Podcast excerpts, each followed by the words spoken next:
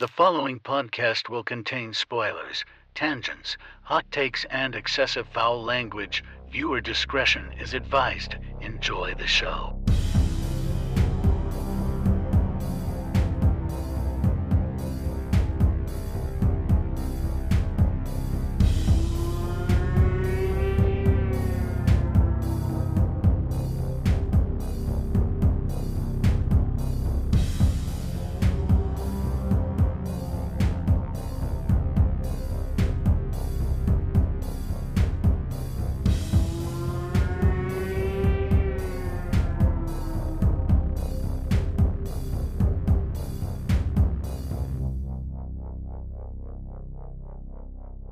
Greetings, horror fans, and welcome to episode 247 of Frightmares. I'm your host, Austin Proctor, and joining me today across the table is my co host, Cory Johnson. hey Heyo, heyo, heyo. We are talking about The Void today, and we actually have a super special guest, Mr. Aaron Poole, star of The Void. How are you doing today? Hey guys, thanks for having me. Hey, I appreciate your time. Um, it's going to be a fun episode. We have a lot of questions, I'm sure. I know I do. I'm sure Cory does. Oh, too. yeah, I, I have at least a handful. a handful of questions.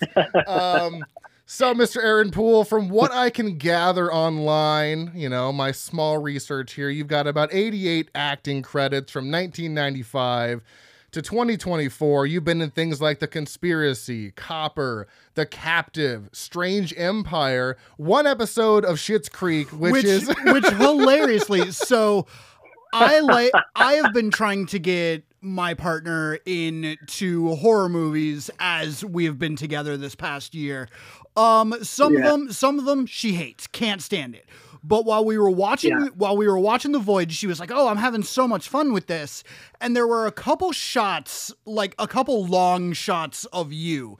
And every time there was one of those long shots, she would get this look on her face, like squint her eyes and kind of cock her head, like she was trying to recognize you. And she goes, and she goes, what has this guy been in? So I, st- I start scrolling through your IMDb, and she's like, no, none of those, none of those. And then I finally get down to Schitt's Creek, and I'm like, well, he was in one singular episode of Schitt's Creek, and she goes, that's where I fucking know him from. That's wild. What a crossover. Yeah, yeah, the crossover. Yeah, you got your long hair in Schitt's Creek. You're this this goofy guy. You're, I love the role of that guy in Schitt's Creek. I wish they wish they brought you back for more. Honestly, um, it was actually I ended up pissing off all the all the producers doing that because I I ended up getting on another show which was a lot uh, a lot bigger, so they had to write me out. And uh, I in one of those in one of those shots of Schitt's Creek, I'm wearing a fake beard, which I had to pay for myself. Because I, I had shot half of it with the beard, shaved it for this other show, and I had to spend like three thousand dollars to get like getting a fake. Oh, that, that, that was going to be my question: is how much does a fake Yeah. Hollywood beard cost? Yeah, it was ridiculous. It's but it's it's ended up being a good story. So oh my god. Okay, so you've Yeah. also you've also non non horror trivia. Thing. I love it. You've also been in the Forsaken, the Void, Spiral, which I have a question on Spiral, just because you were only a voice in that movie. Yeah. How did did you just know someone that needed an extra? Pro- like, how did that come to be for Spiral? Yeah, he, if I, I- you know what, dude, I've never even seen Spiral. It's not hilarious, and I, I, I know. I'm sorry. I, I, so I think that the producer and co-writer asked me in post to fill in Okay. uh, for the voice to do the voice, and um, and I, I, I've never even seen the final version. No, that's fair. It's Is actually it good? you know, it's actually a really good movie, Yeah. honestly. And then I and then I remember watching it for the first time, and I heard your voice, and you have a pretty distinct voice. Like, and I was like, I know who's on the phone. I'm like, who the? F-? And I looked it up, and I was like, holy shit, it's Aaron Poole. I was like, I knew it. That's hilarious. Yeah, so like it's just it's so funny that you're you're like a voice in that movie for maybe a minute or so, and like he calls them back and forth, and I was like, I know that Yeah. voice. Um, Yeah. You were also in the It was, empty. it was a favor. Oh, it was a favor. Okay, Hmm, nice. okay. Yeah, no, and I don't mean to say that. Like, I don't mean to frame it as some big favor. Like, I mean to say it was. It was just. I, somebody who knows me called me up, asked if I do it, and I, I said of course because I think he's an interesting filmmaker. Yeah. The the the the, the director and producer. Okay, yeah, and, th- and that's pretty much what I asked. I was like, I was wondering if it was just kind of like a favor. He knew you, so yeah, he knew you. That's perfect. Um, Yeah, yeah. You you were also in the Empty Man and Most Dangerous Game. So uh, you are a classic. And correct me if I'm wrong at any point, because this is just what I found online. But you are a classically trained actor who has been recognized by the Academy of Canadian Cinema and Television for his leading roles in The Beautiful City and Strange Empire. Um, you also made your directorial debut with a short film called Oracle that premiered at TIFF and went on to screen at Slamdance 2020, Busan, and Palm Springs. And you're supposed to be following that up with a feature called uh, Dada, right? Yeah, I finished. I finished Dada, and uh, and we're we got it out to festivals now. Excellent. Yeah, I, I, I'm pretty sure I saw you on uh, Instagram or somewhere where you had a wide shot of your your screens and you were saying it feels so good to finish this movie or, or something Yeah. like that. Yeah, yeah. And I was like, all right, I'm ready. I tried to find Oracle, but it, you know, I, I I can't really find it anywhere. I really wanted to watch it before we did the episode, but it's not really. Oh, I'll send it to you. Oh, that's cool. Yeah, no, no need to do a deep dive into research, and I mean, all of that sounds uh, way more. I don't know, busy and fancy than I actually uh, actually am. it's just me and my cat, really. I, I saw I saw a uh, like a trailer for it, and I was like, "Oh, cool! I found the trailer, but I couldn't actually find it anywhere." So yeah, if you if you'd like to send that to me, I would love to watch it and uh, Yeah. and, and to check it out. That would be that would be amazing. Cool. All right, will cool. Thanks, man. Yeah, of course. So uh, let's talk a little bit about your acting background. Like I said, y- you are classically trained, if I'm if I'm correct. Yeah, I mean, all that means is I I uh, spent three years in theater school doing a lot of uh, a lot of Shakespeare, and then I was quickly dis- disillusioned upon graduation that uh, the theater the theater companies in Toronto felt a lot like being on a hockey team. And since I was avoiding like macho environments, I got the fuck out of there and uh, and, uh, and tried my hand at uh, at like the schlocky indie. Uh, film scene in Toronto, which has been fun, man. Really, as I say, scrappy but fun, and it got me um, it got me involved with a lot of cool projects like The Void and Conspiracy and things like that. Okay. And was this something you always wanted to do? Was was acting just like a number one thing for you, or did you kind of just like find your way to it? I sort of found my way to it. Um, I think I, I, I was sent to like a music theater camp, and I couldn't sing and I couldn't dance, and I wasn't really interested in doing either. but you know, there were a lot of cute girls at the summer camp, and and uh, ended up going to a high school where um, a lot of those people attended, and uh, I kind of fell into it, and then fell in love with it.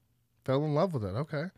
So uh so so what do you like about acting, Aaron? Like what what does it do for you? I I mean it's it's like a non-intellectual way to embody other ideas.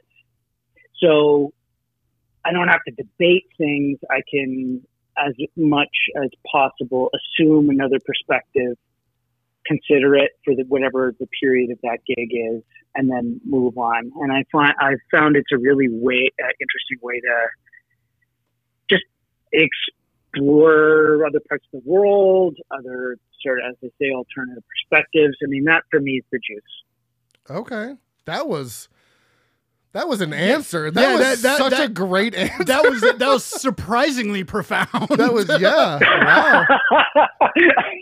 Surprisingly, because I'm in so much shit.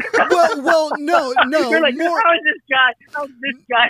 no this so so more so because so one of the things that i mentioned about you in the void is you Yeah. have a very like blurry line of playing things like very straight with a mixture of after now talking to you for a few minutes of what your actual personality is which is which is which is kind of loose and fun.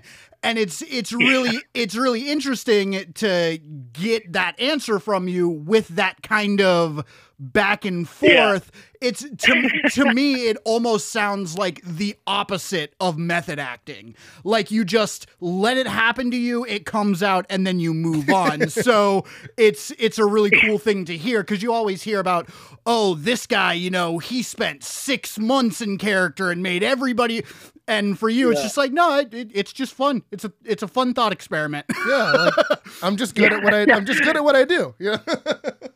well, only sometimes, only sometimes, and I do think that the method approach is super interesting because you get to go deep into the perspective. So it's like it's not just like an intellectual thing; it's like something that you embody. And so that for me is what uh, I mean. I think it's an, an interesting approach. It's like you research you feel out the character. And I mean, obviously, when you're dealing with a horror movie like The Void, I mean, challenge was to discover horrors beyond, not to say for you guys, but you, the challenge is to find horrors beyond imagination.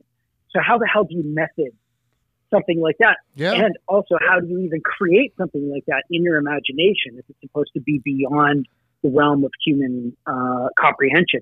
So that that for me posed like a really interesting challenge and kind of drove, I think, all of us to a certain extent a little crazy. Um, but but it's you know it's all fun. And it's funny that you mentioned driving us all a little bit crazy because there are just like micro sequences of the movie where you're like, yeah, no, they were sick of doing this scene, but it it almost yeah. adds to the anxiety of the movie because you guys can yeah. you can tell that you guys just want to be out of this situation in whatever you're in at the moment and it plays into the realism of the movie i feel. That's awesome. I, it would be so fun to do like a commentary with somebody who wasn't there alongside somebody who was and to see where the assumptions meet up with reality because oh. it, it, it, I mean, it's there's probably a bunch of things that you're picking up on that um, I I wouldn't have thought would be seen. That's fair. I mean, Cory is Cory is pretty astute with his observations. Um, I'm I'm the I love it. I'm the nitpicker of this show. like my my I love it. I I love going into like okay, like what what were they do actually doing behind the camera during this to get this type of sequence happening? Yeah, yeah. Well, I mean, certainly, if you've got any specific moments you want to ask about, I can try to remember. Okay, no, we we definitely have yeah. some for sure. Once we get to the void, uh, yeah, we we definitely have a few that we're, uh, you know, we we've got questions. Um, I did want to ask though, do you have anything upcoming that we could be excited for? You know, looking out for anything in the future? Well, I mean, there's there's always things in the pipe. You never know what is actually going to come alive. Um, I'm working with this newer director, Peter Hartsock. We shot a short for him last year called The Brothers Beasley that I think is now ready to festival. Um, so that's something I've acted in. Okay. There's rumors of Most Dangerous Game three. Um, nothing uh, definite. I haven't even seen two yet. um, I don't. I don't watch a lot of uh, stuff I'm in. Uh, and then my film Dada uh, that I wrote and directed is not horror related, even though it um, sort of is pegged up by some of the tropes. Um, and that's that's about a father and a daughter on a on a vacation to a cabin next to a nuclear power plant. And the girl starts to pretend that she can't see her dad, and it fucks up kind of the power dynamic in the relationship. Interesting. So it's kind of like yeah, that that strikes me as horror adjacent. Yeah, so horror it, adjacent. It, it counts. exactly. Yeah, it's exactly that. It's not one of these like um, sort of exploit horror tropes to kind of keep people engaged in art. It's it's it's about how we communicate. So, um, okay. anyways, yeah, it's something to something to look out for. All right, all right. Yeah. I like that. I like Certainly that. Not. So segueing into kind of horror esque stuff, are are you like? I know you've been in some some good horror movies, like, but are you a horror fan yourself? Like, do you enjoy watching horror movies? Yeah, I mean, I I am definitely not sort of digging for stuff in like deeply in the crate. Um, you know, we're fortunate enough to have uh, a vinegar syndrome outlet in Toronto that I was in the other day, and you know, I I, I would say like ninety five percent of the titles are things that I'm unfamiliar with and would probably only watch if it was a, it was programmed at like sort of an event that I was attending. Um, but it, you know, because I'm not like I, I I don't have a natural fascination for like like old gore and stuff like that. I do really like giallo films. I haven't seen a ton of what was made, but you know, I've, I've maybe checked out thirty or forty. Um, but personally, I do. I like to me desert island horror flick would be Under the Skin. So that that is controversial to say because it's you know maybe it's horror, maybe it's not. Um, so that that's the type of fan I am. Okay. Yeah, no, that's right. that's a, it's a really interesting pick too. That is an interesting pick because that's an A24 joint with um uh Scarlett Johansson who lures men into this warehouse where she completely annihilates them and wow so you have a vinegar syndrome like brick and mortar store in Toronto Yeah, yeah, What? yeah. It opened up like a year ago, maybe. Um, yeah, we're really fortunate. They, I mean, the horror community is great in Toronto. It's pretty diverse in terms of the size and budget. I mean, with Del Toro setting up camp here, I think it's really like uh, invigorated that that ecosystem. Well I, So we I- got like Vinegar Syndrome on one end and Del Toro making movies and shows on the other. I think it's great that you mentioned that you mentioned vinegar syndrome because I'm a huge advocate for for like you know physical media and just Yeah. goofy like horror films from whatever you know decade. But you mentioned that Del Toro has set up shop in Toronto. Is is that just where he is now filming stuff? Yeah, yeah, yeah. I, I, I he likes Canada. Uh, he feels safe here, and uh, he and his family have um, a home. Uh, I think I think they're here full time, pretty much. And uh, I know a lot of studio space is devoted to the projects that he's either directly making Wow. or um, is somehow part of producing. I mean that makes sense. You know, I, I I would feel much more safer in Canada than I would here in America. Yeah. Uh, yeah, yeah, yeah, yeah, yeah. I mean, there's just certain. Yeah, exactly. yeah. not, no. not getting into politics. Yeah. No, no, yeah, yeah, no, not even getting into politics. Yeah, I, I would definitely feel. I have a uh, sister-in-law who lives in Canada, and I'm like, one of these days, I'm just gonna come up there and join you because seriously, I'm so tired of it down here. But that's crazy. I had no idea that Del Toro was uh, setting up camp there. So, speaking on Del Toro, real quick, kind of, kind of a rabbit trailing here. Did you watch any of his um, Cabinet of Curiosities on Netflix? Yeah, I haven't even seen David Prior, uh, who, uh, his episode yet, but I've, I've heard a lot about that. I think the autopsy was the second one or something like that. Yeah, the autopsy Um, was fucking crazy. Oh my god. Yeah, I've, I've heard really good things about it. I've just been so busy making um, my my film that I kind of disappeared from the, uh, you know, No, that's fair. That's fair. behind in my watching. Um, but yeah, what did you what did you think of it? Which was your favorite episode? So my favorite episode was actually uh, by Panos Cosmatos, and it was called "The Viewing." Oh, great. And Okay. uh, yeah, Panos Cosmatos is a fucking visionary who. Oh yeah, my he's god, incredible. He is incredible, and his episode was just so. It was almost like a Quentin Tarantino movie. There was so much like dialogue and so much going on, and then all of a sudden, like the third act hit, and you're like, okay, this is what we're doing. Got it. Um, and it just went full tilt, like bonkers, and like yeah yeah cabinet of curiosities was a very good del toro venture i truly hope he does more because you know he's a very talented filmmaker and he brought on a lot of good people that did a lot of good stuff like Mhm. every single one of those sh- you know shorts movies whatever you want to call them were just absolutely fascinating so when you can and again thank you for taking time out of your busy schedule to talk to us goobers but you know when you can no, no, it's fun. It's fun to reflect. Yeah, I will. I'll check it out. yeah, when you sure. can check it out.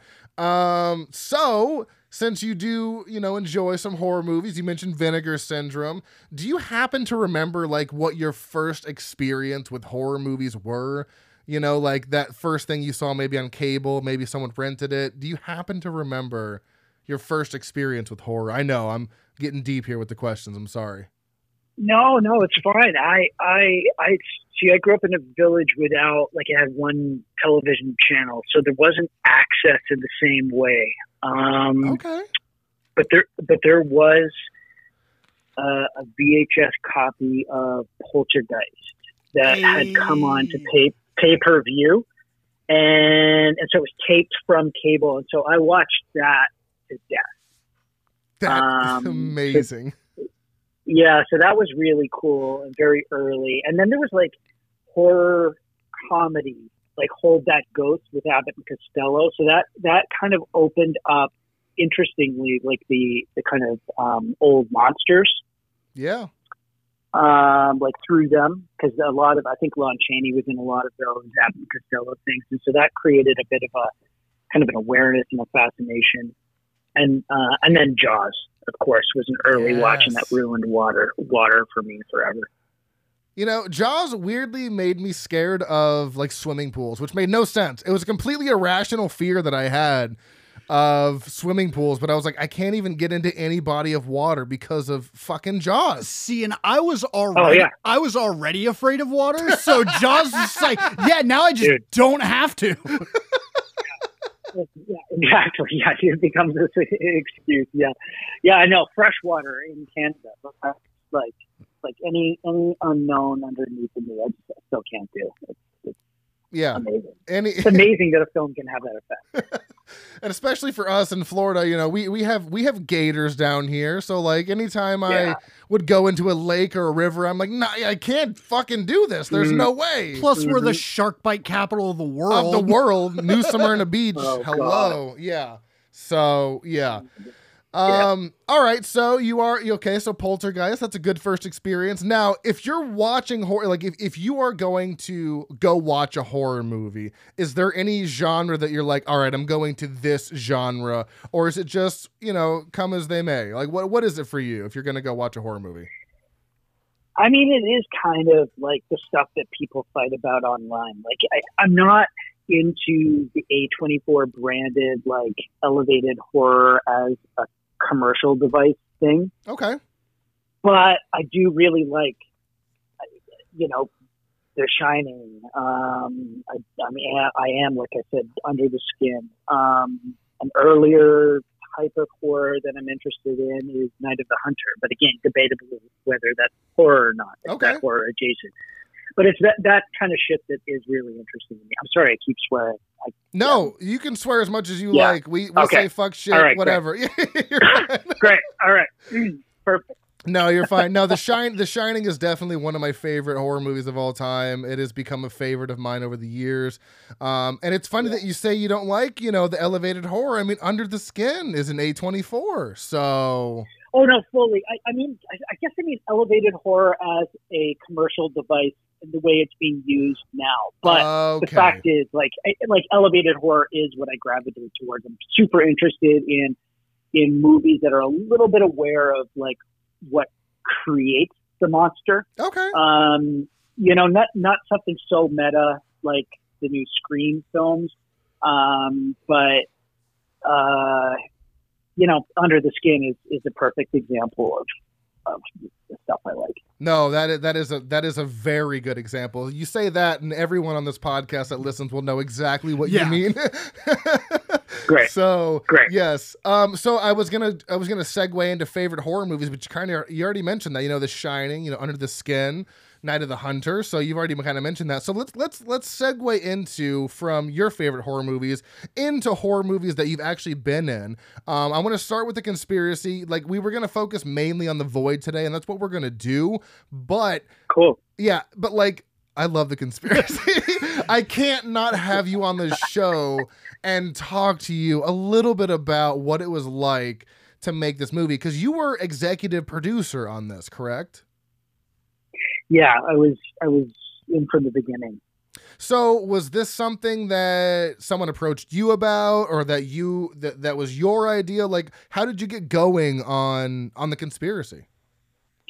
So Christopher McBride and I went to high school together. He's the writer director, and we we weren't friends at the time, but he years later approached me to be in something that he'd written, and I I had no idea that he was uh, a screenwriter and interested in direction. Um, um, and so I, I read it. It was this kind of um, film about a film, and I think it was partially financed, and it ended up falling apart. But um, sort of as a consequence of that uh, outreach, I read five screenplays that he had completed that he'd never shown anyone, and each one of them were brilliant in a different way. So this guy is this. It honestly felt to me like striking oil, like this incredible natural untapped resource. And so we, none of the films were at a budget that we could get off the ground easily in, in Toronto. And uh, so we just co-created the sort of frame for the conspiracy, and then he went off and and just completely originated it. And the the seed was to build an urban legend, um, to to see if we could somehow sort of begin, I guess, what would be like a meme. And so the the idea of the Tarsus Club, um, which in some corners of the internet is still talked about as though it's real. Um, I mean, you'd have to look at sort of old YouTube videos to find people with that kind of commentary, but they exist alongside like Bilderberger and things like that, um, or Bilderberg. And uh, and so that was how I became involved and sort of helped it along. And uh, you know, it just became interesting to us to blur the lines between reality and, and fiction, which nowadays happens naturally. And uh, I think I said in my original correspondence with you, it's sort of it would almost be irresponsible to make a movie like this nowadays, seeing as the, the consequence of, of lies and uh, you know Yeah. infotainment uh, are so obvious Yeah. So, dangerous. so you you had mentioned about blurring the lines between uh, reality and fiction, and one of Yeah. the one of the reasons why the conspiracy is so high up on my list is I am a self-proclaimed uh, conspiracy theory enthusiast. I love a good conspiracy theory. And there are so many like nuggets of deep, just ingrained conspiracy lore in that movie where I'm like, ooh, ooh, they said that because they couldn't actually say what this really was. Um, Totally. but in in all of that and I, I assume you guys had to do some like extra research on conspiracies just so they made sense cohesively. Did any of that research or any of the consistent speech about conspiracies did it did that give you any kind of like or rather do you do you like a good conspiracy theory now or are you just like yo unless i unless i've got the facts just it, i'm i'm not about it Yeah, it's a great it's a great question. I think that we'd have to nowadays look at examples uh, along the spectrum. But I, for me, a conspiracy theory is always like an X on a map, Okay. uh, and you got to dig in that exact spot further. Um, like I'm, I'm always interested in looking into, and I mean, I am a conspiracy theorist for sure um, probably by most people's standards. But um, I don't spread them without having tried to um, match with reality. okay so Does on yes No, no, that makes perfect sense. That- on that that, is- same Yeah. subject, if you can, what would be your now favorite non damaging conspiracy? so, like, for example, my favorite non damaging conspiracy is that there is a entrance to the hollow earth in Antarctica. Like, that's not going to hurt anybody. Oh wow! But it's a, but it's a cool thing Yeah. to think about. So do do you have any of those? no, I don't have because I, tend towards the damaging one. fair enough. Fair enough. okay. So, they, like, the So do we. that I get, yeah, yeah, because the stuff I get behind has consequence. It's like to our existence, Yeah. and like I fair. deal in fantasy and fancy enough. Like I don't dress up for Halloween because I'm always in fucking costume, so I don't like often dally in conspiracy theories unless it feels like current events. Ah, fair And, enough. That is, You know, that was, yeah. no, that was, that was, that was beautiful. I don't think anyone could have ever explained that better. that was beautiful. So my, my last question on the conspiracy real quick is, um, so compared to shooting films, you know, normally where you're not looking at the camera, you're not breaking the fourth wall. Did you find uh, the conspiracy easier, harder to shoot? You know what I mean? Like since you're having to break the Mhm. fourth wall, i- i- what did you find it more natural or or not? Cool question. Uh, it's I, I, I think it felt very similar because the size of the not to break the illusion for you, but the size of the crew was similar to any other Okay. um, uh, indie film. In that, you know, we had like sort of 15 people doing stuff behind the camera. So I could look at the camera and I think it was natural from a performance standpoint, but in terms of like the infrastructure as, uh, uh, as a producer, Okay. it was equal um, in stress and logistics. Interesting. Okay. That Yeah. was not what Yeah. I was expecting, to be honest. That's why I wanted to ask because I was just wondering. You know, Yeah. it, it, must have been. No, it was the same. Okay. All right. Yeah, All it's a great, it's a great, it's a great question. I mean, like the the final act in the mansion Yeah. tricky because we uh, Jim Gilbert and I would switch off being behind the cinematographer who Right. was holding the quote unquote uh, uh, pinhole camera. Yeah. Like I, I, I, I know you so- guys weren't actually using pinhole cameras, so I, I figured that had Yeah. to, that had to have been tough. Yeah, it was like a post effect. I can't. We did use a different camera than we shot the rest of the film on, but I can't remember the name of it. And then there was a post effect, like on my lens.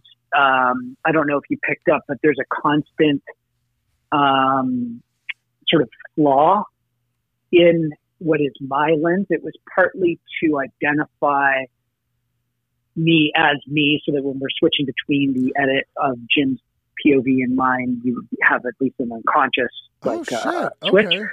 but also to acknowledge that everything was damaged in the final uh, uh, moments of my character's perspective. Okay. I, you know, I did not notice that, and I, Yeah. ju- I just watched Yeah. that today. Yeah, and now, now it's like, well, damn. Now I'm gonna have to go watch this at the after Yeah. my Oh, shift. Oh no! I, oh go- no! I have, to, I have to go watch it again and watch Aaron Poole be a fucking genius. Ah, God, how fucking terrible is my day? I have to go watch this again. No, that's funny though because like that that is one of the coolest parts of that movie is, uh, and it's funny. I, I've read. You know, I, I- I read reviews and people are like, "Oh my god, the last thirty minutes of the movie suck," and I'm like, "The last thirty minutes of the movie are so fucking visceral Yeah. and real. Like that's the Yeah. whole point of the movie." But some people, I don't know. I don't think some people get it. And and see, I I look at it as that last sequence, and it, this may not have even been the point, but my my takeaway from it was this is what happens when you just chase shit for no real Yeah, reason. You fuck around and you find out. yeah. Totally. Oh, exactly. or- exactly. Or to quote my favorite repeated line from the show The Wire, there you go, giving a fuck when it's not your turn. like, you, you just throw yourself into this and you're gonna reap the consequences. Yeah. Oh my god. Yeah. Yeah. Yeah. Yeah. Yeah. Yeah. I love. I actually of all the films I've made, I think The Conspiracy is my favorite. I think that it's just. I mean, I get why people aren't into it. I know that found footage is a pain in the ass to a lot of people, but I just think it's interesting filmmaking. Like it, Chris McBride is definitely one of the smartest filmmakers I've ever worked with. His imagination is like friggin' kaleidoscopic, and uh, and I and I and I just do think that last act and then the twist is just ingenious. No, it is, and it's funny because like for a found footage film, so I I look on this app called Letterboxd for my ratings, and for a found footage, Yeah. film, you know, found footage slash mockumentary, whatever you want to call it, it's got a 3.0, which for Oh, cool. Yeah, for for found footage, It's almost unheard of. that is yeah, mo- Wow, yeah, cool. most most found footage like mockumentary is like two nine and under, like two four, two two, but Mm. like a 3.0 is such a solid rating to have. So I know there's fans out there of the conspiracy. They just might be shy, you know. They don't they don't they don't want to talk too much about the conspiracies. But Or here as, we are. as as we have experienced a bunch because our at least Austin and I, our main Mm. like link up in this podcast is we both have a deep-seated and quite possibly unnatural love for found footage. So Amazing. so this is one of those movies that we Yeah. just super super linked on. Yeah, for sure. Yeah, we uh we yeah, I, I know I'm I'm not like most people and just like you aren't, Cory. We we love found footage. So this is like our bread Yeah. and butter. And for it to be about conspiracies, you know, involving like certain things like 9-11, we're like, yeah, this is this Yeah. is bread and butter Yeah. for us. So we love it. Um kind of switching gears here. To, uh, you you mentioned that this was your favorite film. Let's talk about one that's not your favorite film. Um, no, I'm just kidding. I'm just I'm totally the kidding. Hot seat. No, I'm Oh, totally no. kidding. I'm totally kidding. Let's uh let's kind of switch gears here and talk about the void because that is the focal point of the episode because this is creature feature February. Um we are talking about the void today and I know it's not really a creature feature but there's a lot of monsters. No, it There's a is, lot of This is one hundred percent a creature feature, And- but te- Yeah. tentacles, some weird brain thing, and Yeah. the and the obvious uh straight. So did Stranger Things like come to you guys and be like, "Yo, we want to just completely rip off this character for Vecna"? I know. I know. It's wild. I mean, there's only so much, I guess, you can do on top of a skinny person's body. Like, you know, and like degloved monsters is certainly, you know, it's not super original. It's not like the Void was the first, but there's definitely like, there's definitely like, they have to have seen it, right? Yeah, look, like there there were certain points where I was like, "This is a fucking one to one rip off of the Void." Yeah. like Yeah, voice, yeah. big long creepy fingers, interdimensional travel. Like, Yeah. They Yeah. they I mean, it's all kind of drinking from the same well, though. I think you know, uh, there's a lot of imagery that cycles through all this like Lovecraft stuff. Well, yeah, there's there's there's and there's honestly not a lot of like cosmic horror, Lovecraftian horror. There there's Mm. plenty out there for sure, but there's it's not like a saturated market of like, oh, I'm going to pick from these hundreds of movies. And it's I- more like I there's maybe 15 20 movies and a out lot there. of the and a lot of them, in my experience, do like they'll they'll play with the idea of the cosmic horror, but it ends up like Mhm. All not being real or all in their head Mhm. or all some like idea. Whereas this, Mhm. the void is just like, no, you want creepy interdimensional shit? We're gonna give you Totally. physical creepy interdimensional shit. yeah, they I Yeah, mean, yeah, yeah. at one point you push the the big bad into the creepy unknown and end up in the creepy unknown and you're like, "All right. Yeah, So what the fuck?" so, much fun. Yeah, so um, you know, how does you know, like you said, you you executive produced the conspiracy. You know, you're you're and you acted in that one. Obviously, you acted in this one. You're the first, you know, top build in this. So, what was the experience like getting involved in the Void? Did you like audition for this? Is this something that another person came to, and you're like, I, I, you are the perfect person for this role? Like, how did you get involved with uh, with the Void? This this one I was lucky enough to be offered. Um, it went through different iterations of budget and financing. You know, it's it, it, all over the world. It's difficult to make small films without stars. Right. Um, horror is one of the easier genres to finance without a star, and so I think that's how they could like get away casting me the lead. And they had some creature money built up with the crowdfunding, and then I think some private financing in order to get the film actually done. I, I don't know what the final budget was, but it's not the purported like eighty grand you can read online. Like it was definitely like over a million bucks, maybe approaching two, two and a half. Wow. Um, yeah, I mean, it's not. I mean, not to kill some of the online mythology around it, but I think we also have to be realistic about Yeah. you know, what, what it costs to put films together. Um, you know, there's very few that are made for internet. Um, so they approached me, and then it was delayed, and I thought canceled the first time I was set to shoot it, and then they came back, and I was quite happy because I, I mean, what attracted me was this, it was like a survival horror, like single location and the idea that I'd be running from actual monsters and not some green screen thing was really attractive and interesting. And I'd seen sort of what some of the principles had accomplished with the Astron-6 Collective, and Okay. just yeah, I was totally felt lucky to, to be invited.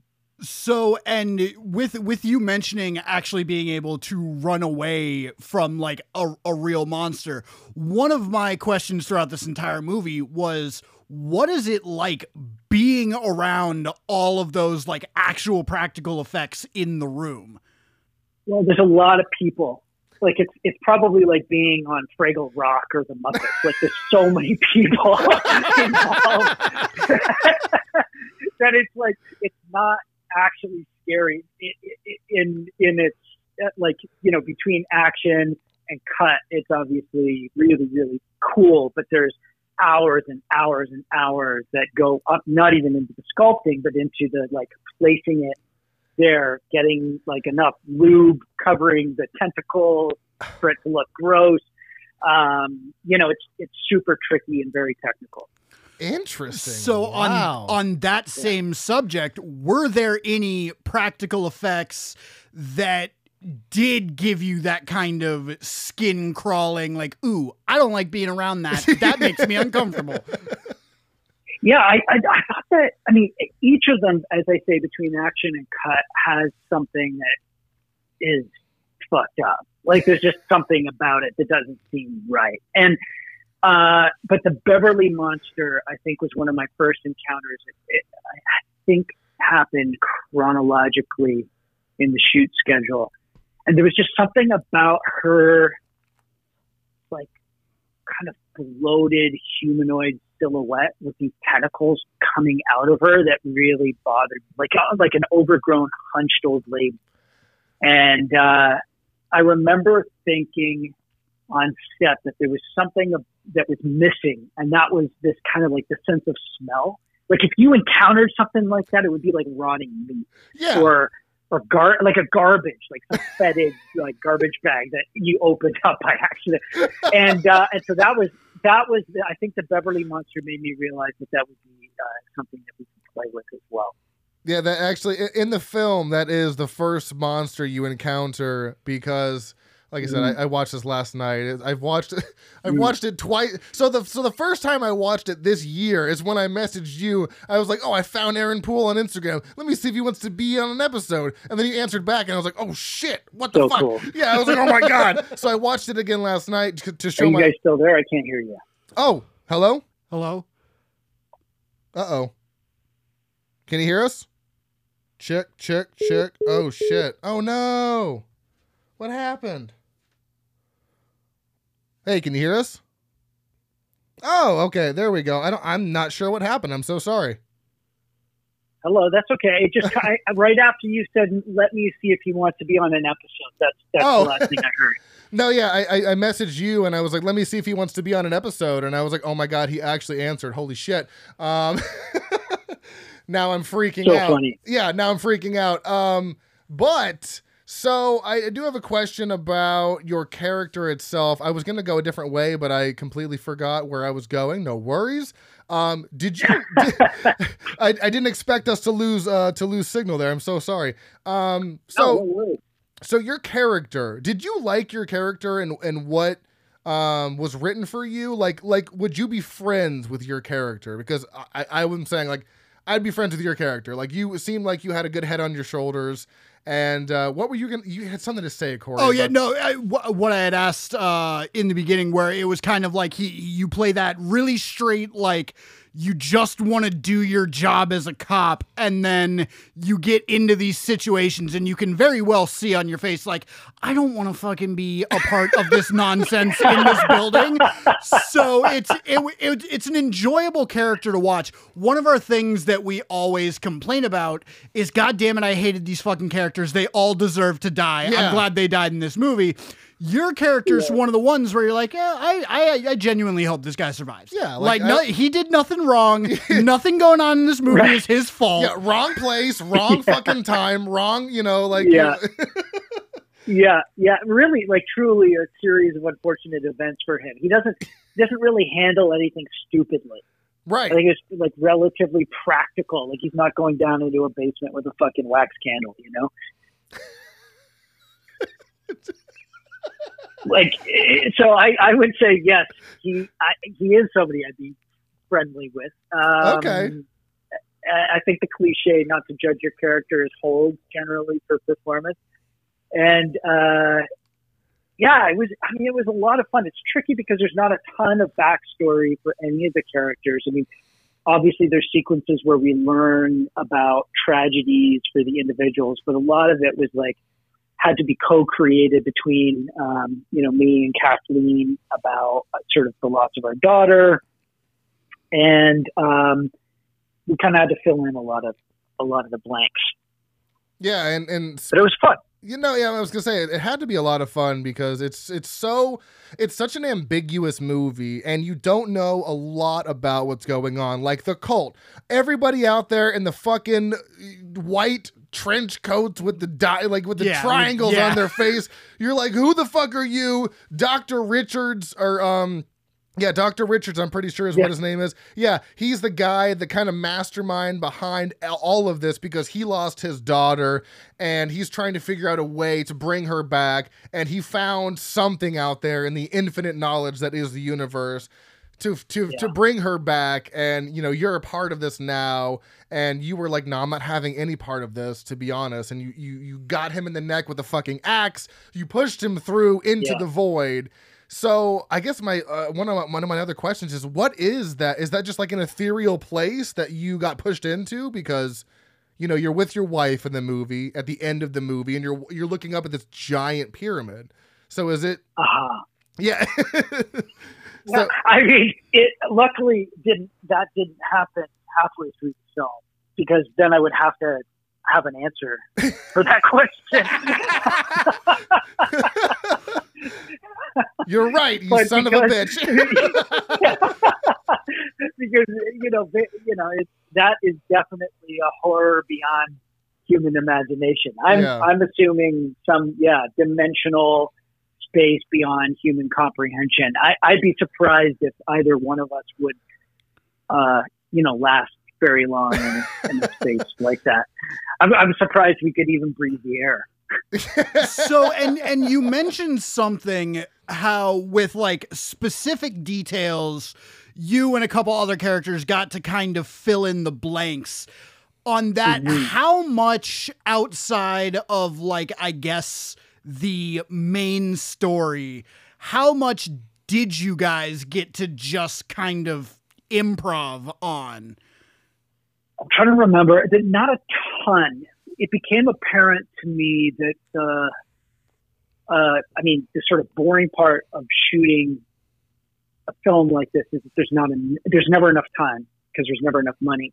So when you have these massive scenes where um, you know Daniel Fathers' character, the hunter, comes in with the- with the son, and and then the the addict who has woken up from a a coma stabs the doctor, and then tentacles appear all in one scene. You realize that you have to shoot that in one day, oh my god. and there's absolutely no sense of how. And and I'm, I'm if I remember correctly, it's, it's in half a day that we had to shoot it, so we had to do something else in the morning or the afternoon. So to that end, the scripted lines are going to require some kind of embellishment because you have a roving camera. It's going to be shot like maybe I think from four or five different angles, and we're going to run it like a play from start to finish. Cut before any time blood is meant to burst from somebody's neck or a tentacle is meant to appear through a door. I, I don't know if I'm remembering that sequence of the plot exactly, but to that end, you're required to treat it like a one act play, this extended moment with all these different pieces of drama. And so improv comes out of it naturally. So nothing expository, but certainly in terms of reaction, we were given the freedom uh, very early on by the directors to, to kind of add stuff like that. So you, you can you can notice in those group scenes that there's stuff that feels a little bit more spontaneous, and uh, often that's something that has been Well, and that's one of the reasons why I feel like this movie hits so well is because a lot of it does feel like genuinely natural. Like there's there's ne- sure you've got the one hunter guy that's a little bit more action egregious than all the others, but for for for the most part like everyone everyone acts very believably for the situation that they're in.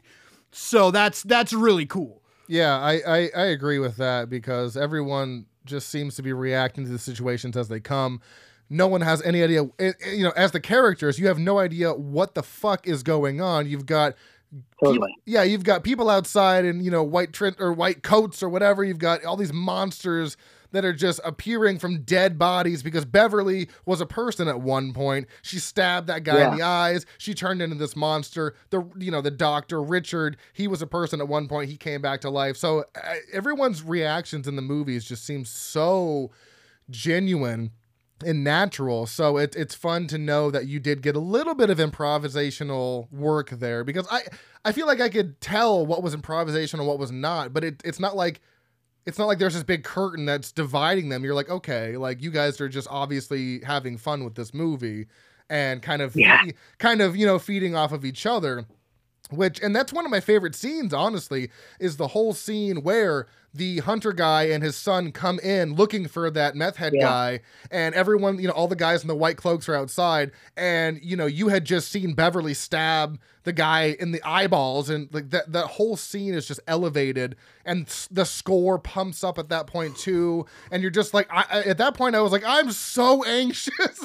Which spe- which is funny because you mentioned uh, when he sees Bev stab the guy. The one of the things that I really really liked, and this is a me thing, is you as a cop character drew your service weapon one shot and dropped the enemy. Yeah. Mo- most of the time, it's going to be like a two or three shot, or they're just going to Yeah. miss and the character's going to get attacked. No, it was like, oh, this is an actual cop. This like, is a threat. This, is a this, threat. this Bam. was this was a cop in a movie who had training. Like, oh my god, yeah, yeah. yeah, yeah. Even the bumbling deputy has training. Well, and I, and I and I love your first opening scene in the movie too, of it, which is like right after the small cold open where that lady gets set on fire. It's you kind of leaning over in your cop car. Someone calls you on the radio, and you're like, "I'm in a high speed pursuit right now," and I'm like, "No, you're not." Like, no, you, you goober. Uh, and then and then and then you go take on, you know, you're like, all right, let me go do my job, and then you come across the guy in the middle of the road, wrong place, wrong time. Take him to the hospital that's in the middle of fucking moving. Like the hospital shouldn't even be really accepting patients, but like you know, they're in the middle of moving everything, and you take them there, And not then only are they- just unfolds. not only are they not accepting patients, there are three people working in the entire building doing what I assume should take a cruise worth of people, so many people. and not even like a hired person. You've got one intern. You've got one, yeah, Ellen Wong, who actually played Knives in Scott Pilgrim uh, versus the World, which is hilarious that you got Yeah. to work with her. That's all, that's amazing. So, and, and I heard Yeah. that this was shot. Uh, this was shot in an abandoned high school. Is that is that true? We, I think it is true. Yeah, and and I mean, God, talk about creepy liminal spaces. The second floor had rooms where all of the children's desks, you know, with the seat and the desk attached, were piled in these weird kind of like human centipede like chains, but like they would snake in spirals around the room, like some sculpture. and like just piled uh, into the room such that you couldn't even open the well couldn't get in once you opened the door. So like it was this weird place that had been left for dead and then eventually got torn torn down. I think within six months of production complete. Okay, so did anything like spooky happen while you were there? Like b- besides the movie, obviously, did anything like spooky happen? Uh, I don't know how much I want to get into my own No, no, you're fine. No, no. mental experiences, No, no, it was definitely it was basically it was an intense period Okay, when you're asked to ha- handle that much responsibility yeah, in such a focused amount of time. I mean, if you play Mario Kart too long, when you lay down to sleep, you see everything over and over and over again in your head. So if you're killing all day, if you're focused on the same four minutes of time space for 14 hours, when you close your eyes at night to try to get some sleep, you stuff starts to happen and okay. cumulatively over three weeks it was definitely bizarre so in that environment that kind of mental state in that environment you definitely start to experience. Okay. i'll leave it at that Okay. No, no, that, that, that, no, that, that's that's totally fine, And and I, I accept that. yeah and then Yeah. because it was an abandoned school did y'all like go through the proper channels and like get permission to be there? Or was it a oh. little bit more guerrilla tactics where somebody went out found the location we're like yo we're doing this. Yeah if the if the movie had been made for 80 grand we would have done the guerrilla tactics for sure. But because this was like legit crew of i don't know 30 to 50 people Wow. um, on the big on the big days, and we were you know sleeping in hotels and stuff like that in this town. We we we had to get insurance and permission, Okay. and the crew had been in there I think a couple weeks beforehand. You know, cr- creating these sets, like turning turning like the wing of uh, high school into hotels. So we had have. Oh, so wait, so okay, so was so was the movie basically all in the high school? Like, did did you guys film anywhere Mhm. else? It was all in the high school. It. I think the only other location might have been the cold open. Um, Okay, yeah, at at the house for sure. Yeah.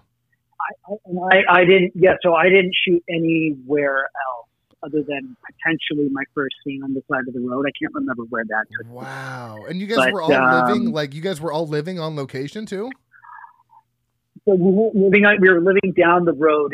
There's this, um, this town called Sault Ste. Marie in northern Ontario that is Okay. right on the Michigan border.